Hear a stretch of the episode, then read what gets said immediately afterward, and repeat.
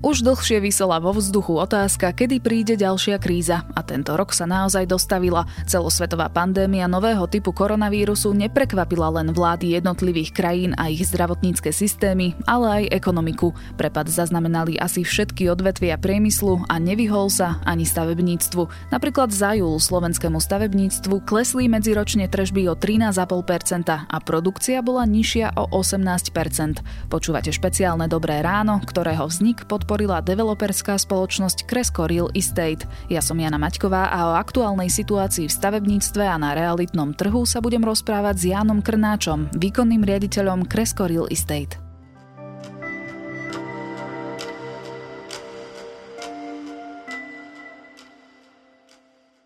V úvode som načrtla, ako zasiahla pandémia stavebníctvo a teda aj na Slovensku. Vidno to aj na tých poklesoch tržieb a produkcie.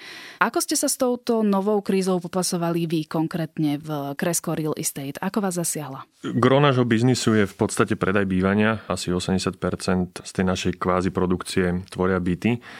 A čo sa týka nejakého dopytu, tak samozrejme zaznamenali sme počas obdobia pandémie utlmený dopyt. Nebolo to však zo sto na nula, ale presunul sa ten záujem z takých tých menších bytov do, do väčších bytov, čiže ľudia sa orientovali viacej na kúpu väčšieho bytu. Akože trojizbového, štvorizbového? Akože trojizbový, štvorizbový. A prečo je to tak? Čím si tak to vysvetľujete? Čiastočne možno tí mladí ľudia, ktorí tí prvokúpci vyčkávali ešte s kúpou, určite investovali. Investori, ktorí kupovali bývanie za účelom investície, tak sa rozhodli počkať.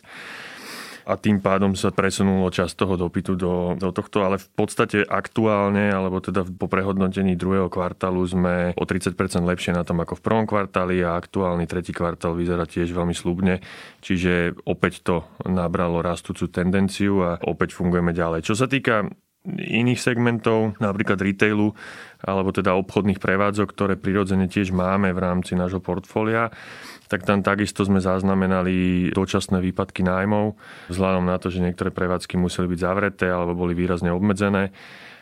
Čo sa týka kancelárskych priestorov, ktorých nemáme veľa, ale máme nejaké kancelárske objekty tiež v správe alebo v tržbe, tak tam sme nezaznamenali nič dramatické. No, vy máte rozpracovaných niekoľko projektov a asi teraz takým najslavnejším sú slnečnice v Bratislave. Tých sa dotkla nejako koronakríza v zmysle, že či ste museli zastaviť stavebné práce alebo mali ste nedostatok pracovníkov, pretože boli zatvorené hranice a ja teda neviem, že či máte zamestnancov zo zahraničia, ale ak áno, tak zostali pravdepodobne v svojich krajinách. No my si stavebné práce objednávame u našich dodávateľov a ich subdodávateľov. Samozrejme, že tam zaznamenali určitý výpadok práve pracovnej síly, ktorá na tých stavbách robí v zahraničí. Na druhej strane bolo to čiastočne kryté zase ľuďmi, ktorí sa vrácajú zo zahraničia na Slovensko. Čiastočne suplovali tento výpadok, takže nejaké dramatické výpadky nezaznamenávame a zároveň to obdobie nebolo dlhé. Čiže z hľadiska tej výstavby, ktorá trvá osemnásť až dvadsaťštyri mesiacov, tak ten mesačný, dvojmesačný, trojmesačný výpadok čiastočný nie je úplne citeľný na tom finálnom harmonograme toho daného projektu. Mhm, čiže nie ste vo v nejakom veľkom sklze. Takže nie sme v nejakom veľkom a teraz samozrejme robíme všetko preto, aby sme akýkoľvek výpadok alebo sklz dobehli v čase. A čo nové investície? Stopli ste ich alebo bežíte podľa svojho štandardného plánu? Bežíme podľa štandardného plánu. Rozpracované veci, ktoré sme mali pred koronakrízou, tak dokončujeme a klouzujeme transakcie, ktoré sme mali rozpracované. Projekty, ktoré sme mali naplánované, tak takisto dopovolovávame a čakajú na spustenie jednak ďalších fáz a etap v rámci slnečníc, jednak nových projektov, ktoré sa dlhodobejšie pripravujú. Takže zatiaľ tým, že hovorím, výrazná časť našich aktivít je práve v bývaní, kde teda neočakávame nejaký prepad alebo nejaké zlacňovanie alebo stopnutie, tak pokračujeme naplno ďalej. Koronakríza spomalila bežný život ľudí, ale v podstate aj úradov. Tu ste nemali napríklad problém pri tom, že čakali ste na územné rozhodnutia alebo stavebné povolenia a neboli vám vydané vtedy, kedy ste mali naplánované, ale museli ste čakať? V našich pomeroch, žiaľ Bohu, tieto procesy štandardne trvajú veľmi dlho alebo dlhšie ako v okolitých západných krajinách. a preto opäť nejaký sklz mesiac, dva nespôsobil nič dramatické. Áno, je pravda, že myslím jednu fázu, ktorú sme kolaudovali, tak tam sa to trochu podpísalo v čase, lebo predsa len tá kolaudácia je niečo, čo naháňate najviac, ako sa dá, aby ste ľuďom mohli čím skôr odovzdať to bývanie, takže tam sme zaznamenali nejaký výpadok, ale myslím si, že pracovníci verejných inštitúcií naplno pracujú už opäť a že ten skos sa nebude ďalej prehlbovať. Z toho, čo hovoríte, vy ste teda asi nevyužili nejakú štátnu pomoc, ktorú štát pripravil v tú prvú vlnu koronavírusu na jar, alebo? My sme v podstate pomohli niektorým prevádzkam takého menšieho typu, ktoré boli naozaj závislé od každodenných príjmov a ktoré veľmi utrpeli tým, že museli byť mesiac, dva týždne alebo dva mesiace zavreté.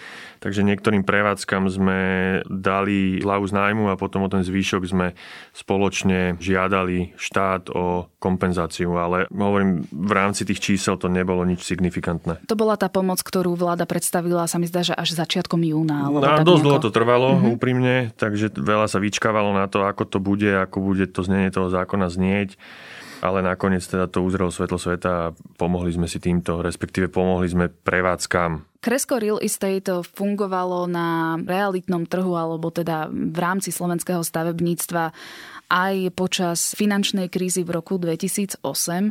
Vtedy ste pracovali na projekte Tri veže, ak si dobre spomínam. Aj, áno. Čím je táto kríza iná oproti tej kríze, ktorú sme prežili pred dvanástimi rokmi? Jednak je o mnoho náhlejšia, ako bola tá predtým. To znamená, zo dňa na deň sa prejavila a bolo potrebné zavrieť inštitúcie, úrady, ľudia začali pracovať z domu. Čo sa týka realít v rámci Slovenska, ak to teda môžeme nejakým spôsobom presunúť sem. Samozrejme vnímame, že niektoré procesy sa možno urýchli alebo zmenia, zmení sa správanie ľudí. Môže sa teda zmeniť správanie ľudí, uvidíme do akej miery to bude naplnené a v podstate technológie, ako boli ľudia zvyknutí pracovať, napomáhajú tomu, že, že možno sa viacej bude pracovať z domu. Uvidíme, či to bude trend, alebo je to len súčasnosť. Čiže čo, ľudia by chceli tým pádom komfortnejšie bývanie? Tak, áno, akože môže sa to prejaviť do toho, že potom ľudia budú pozerať na to, kde si umiestnia to pracovné mm-hmm. miesto v rámci toho bytu. Čiže je pravda, že môže vzniknúť to, že budú hľadať väčšiu spálňu, aby si tam mohli umiestniť pracovný stôl, alebo väčšiu obývačku, alebo samostatnú miestnosť. Druhá vec je, akým spôsobom to bude potom zamestnávateľ tomu človeku kompenzovať, že teda nevyužíva ofisový priestor, ktorý musí tá firma zaplatiť. A zároveň potom je to retailový segment, ktorý už pred krízou zaznamenával alebo bol čiastočne na ústupe, to znamená, ľudia využívali viacej nákupy z domu, hlavne v zahraničí a teda v západnej Európe. No a toto m- mohlo urýchliť ten proces. Hej. To znamená, že asi otvárať dneska nové shopping centra a pozerať sa na rast v tomto segmente, asi by som bol skeptickejší. A keď sa ešte pristavíme pri tej minulej kríze z roku dvetisíc osem, naučila vás niečo také, čo vám pomohlo preklenúť túto krízu? Teda stále trvajúcu, musíme povedať. Áno, ako my sme boli konzervatívna spoločnosť aj pred touto, aj pred predošlou krízou a snažili sme sa naše projekty jednak do nich investovať a fázovať ich tak, aby boli odolné nejakým dočasným výkyvom na trhu. Čiže nešli sme s ďalšou etapou von, skôr kým sme nemali zabezpečený určitý predaj a tak ďalej a tak ďalej. No a v tomto trende pokračujeme ďalej a preto sme ostražití a pozeráme sa, čo sa okolo nás deje a, a myslím si, že sme pripravení tak, ako sme boli pripravení predtým. A to sa vám osvedčilo? A to sa samozrejme osvedčilo, to je taký ten štandardný konzervatívny prístup, že teda nejdeme vo všetkom úplne na hranu a, a snažíme sa rozumne fázovať. Asi sa nevyhneme diskusii o cenách nehnuteľností, pretože keď v marci prišla táto celosvetová pandémia, tak začali sa ozývať hlasy, že či to naozaj nebude tak, ako za tú minulú krízu, že teda ceny nehnuteľností rapidne padnú dole, ale zdá sa, že to vôbec nie je tak. práve že sa stále zvyšujú, čiže naozaj sa nebude opakovať ten scenár z roku dvetisícosem dvetisícdeväť? Nebudú nehnuteľnosti klesať? Tie nehnuteľnosti treba vnímať v rôznych segmentoch. Máme tu logistiku, máme retail, máme office, máme hotelierstvo a máme bývanie. Keď si pozrieme, aký zásah má súčasná kríza na jednotlivé tieto segmenty, tak čo sa týka hotelierstva, tak tam, pokiaľ to teda nie je vyslovene spojené, ako u nás napríklad Tatry, ktoré zažívali obrovský nápor ľudí, lebo, ne, lebo sa necestovalo, tak cestovalo sa v rámci krajiny, ale hotely sú, ktoré naviazané či už na biznisovú klientelu, alebo na klientelu vo veľkých mestách, kde cestuje kopec ľudí, tak tá si utrpela najviac. Spolu samozrejme s leteckou dopravou. Potom, čo sa týka retailu, to sme už spomínali. Asi teda trendom bude v budúcnosti, že ľudia budú menej navštevovať shopping centra, alebo môžu menej navštevovať shopping centra, budú viacej využívať tie služby alebo nakupovanie z domu. No a čo sa týka kancelárií, tak tam takisto bude závisieť od toho, že ako sa to správanie alebo ako sa jednotlivé firmy postavia k tomu, že či bude office tvoriť nejaký hub pre stretávanie ľudí a robiť budú čiastočne z domu a čiastočne v práci. Tým pádom nepotrebujú svoju stoličku mať každý deň k dispozícii. A teda by to mohlo znamenať nejaké stenšovanie tejto kapacity. A potom samozrejme logistika, ktorá môže byť na vzostupe, práve vzhľadom na to, že sa ten retail presunie do tých skladov. A čo sa týka bývania, teraz čo sa týka možno Slovenska ako takého, alebo Bratislavy a Košíc, tak vzhľadom na ponuku, ktorá aktuálne je a na pipeline a aj na obdobie povolení, ktoré trvá jednotlivým developerom, aby boli schopní uvádzať produkt na trh, tak tá ponuka je stále relatívne malá k budúcemu dopytu alebo k aktuálnemu dopytu. Čiže aj to je jeden z dôvodov, prečo nepredpokladáme, že by mali ceny bývania poklesnúť. Naopak, za posledného pol roka sme zaznamenali opäť nárast a myslím si, že toto bude aj budúci trend. Je to samozrejme podporené aj znižujúcou sa úrokovou mierou. Dneska banky opäť pretekajú o klient a sú veľmi, veľmi lacné peniaze, tak už som zaznamenal, že nejaká banka ponúka nula celá tridsaťpäť percent úrok, čo je zase historické minimum. Tým pádom tá dostupnosť tej hypotéky je stále relatívne dobrá a týmto kompenzuje prípadnú nezamestnanosť alebo nejaké obavy ľudí s tým, že by prišli o prácu. Zas na druhej strane banky sprísnili podmienky pre napríklad živnostníkov alebo... Určitý segment samozrejme bude závisieť od toho, ako rýchlo sa zotaví. A potom aj tie banky uveria tomu klientovi, ale zase tiež, keď riešite projektové financovanie a prídete dneska do banky s ofisovým projektom, tak asi vám dá ťažšie financovanie, ako keď prídete s bytovým. Čiže ono tie banky niekde investovať peniaze musia a do nejakého segmentu, tak vyzerá, že sa to práve z týchto segmentov, ktoré trpeli viacej, presúva práve do toho, ktorému tie banky veria. No a hovorím, ten dopyt u nás stále je a preto neočakávam, že by tie ceny poklesli. Hovoríte teda, že dopyt prevažuje ponuku a pravdepodobne to tak bude aj v nasledujúcich mesiacoch, možno roku. Očakávame, že áno. To znamená, že nehrozí prasknutie realitnej bubliny. Čo je tá bublina? Hej? O čom sa bavíme? Ja si myslím, že naše banky v našich končinách poskytovali zdravé hypotéky. To znamená ľuďom, ktorí mali dostatočné krytie, mali dostatočné príjmy na to, aby, aby sa kvalifikovali na tú hypotéku. Nedávali hypotéky tak, ako tomu bolo pred rokom dvetisícosem v Amerike, že proste ľudia si brali dve, tri, štyri hypotéky, nebolo to ničím backované, nemali v podstate dostatočné príjmy. Tak v tomto v mnohom sa banky poučili, ale oni boli v našich končinách konzervatívne aj vtedy. Takže tie lacné peniaze dovolujú bankám jednoducho poskytovať lacné hypotéky a to je aj jeden z tých driverov toho, prečo tie byty sa tak veľmi dobre predávajú, lebo sú stále relatívne dostupné pre určitú skupinu ľudí. Uvidíme, obrovská téma bude na najbližšie možno roky nájomný segment alebo segment nájomného bývania.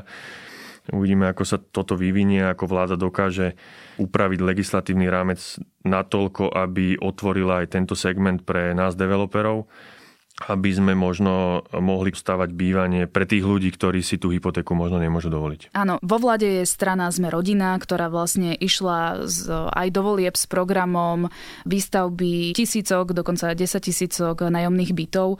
Je to reálne? Nemyslím si, že je reálne v našich podmienkach stavať desiatky tisíc nájomných bytov. Myslím si, že je omnoho reálnejšie skôr otvoriť ten trh a zmeniť legislatívny rámec tak, aby developeri mohli začať stavať tento segment a zároveň, aby mali komu tie nájomné byty potom ďalej predávať nejakým investičným fondom alebo, alebo rôznym iným skupinám, tak ako tomu je v zahraničí.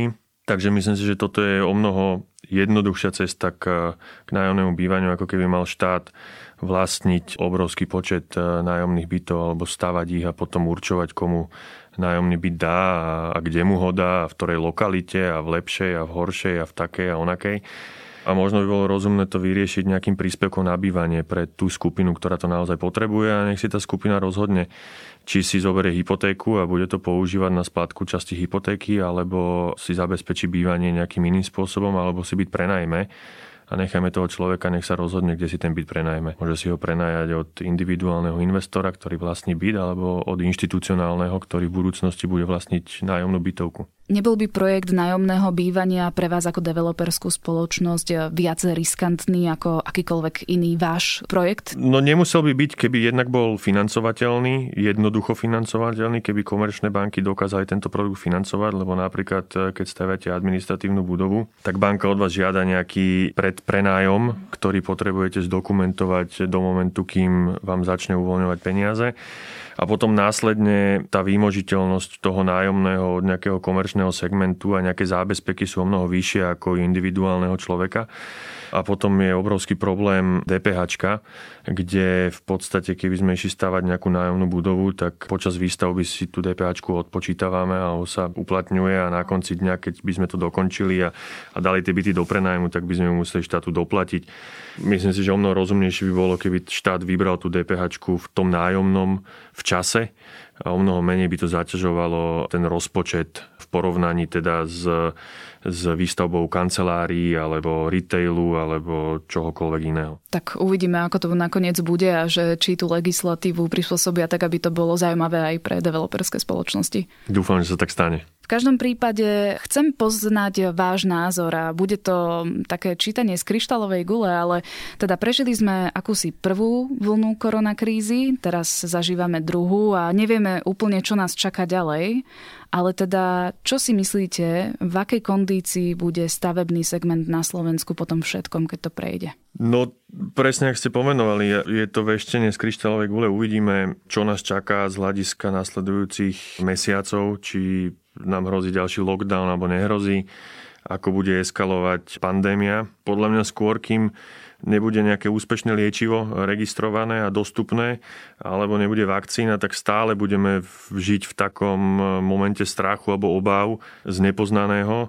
Aj keď teda myslím si, že mnoho nás tá prvá vlna naučila a dneska už nie sme až takí striktní, takže uvidíme, ako sa toto bude vyvíjať. Samozrejme má to vplyv aj na stavebníctvo, kde teda sa bude asi stavať menej.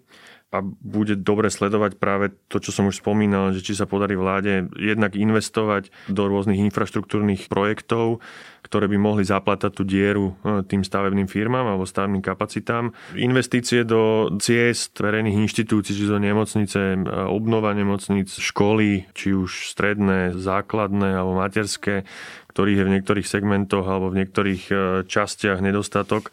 A na druhej strane možno vytvoriť podmienky pre úplne nový segment, ktorý tu dneska nie je, ktorý by vedel tiež do značnej miery zabezpečiť stavebné kapacity. Asi predpokladáte, že bude všeobecne menej zákaziek v následujúcom období. Znamená to z vašich slov tak, že štát by mal vynahrádzať práve tieto? Nemusí, ale môže. To je otázka nejakej politiky štátu, či má potrebu udržiavať zamestnanosť v tomto segmente, a ak áno, tak môže sa stať, že, že sa to podarí práve týmito projektami, ktoré ale samozrejme tiež sa plánujú a sú dlhodobé a nie, nejde to zo dňa na deň. A uvidíme, ako sa ten znížený dopyt po stavebných kapacitách môže pretaviť k zníženiu cien. To dneska ťažko predvídať. Niektoré položky samozrejme už zaznamenali zníženie. Ktoré napríklad? Myslím, že oceľ, niektoré stavebné materiály ako také, ktoré my využívame, tiež išli trochu dole. Cena práce zatiaľ neklesá, čo bola tiež obrovská položka a tam naopak sme zaznamenávali za posledné roky výrazný nárast, tak tu nás sa to zatiaľ neprejavilo, tak uvidíme, čo nás čaká budúci rok. O stavebníctve a vplyve pandémie naň som sa rozprávala s výkonným riaditeľom Cresco Real Estate Jánom Krnáčom.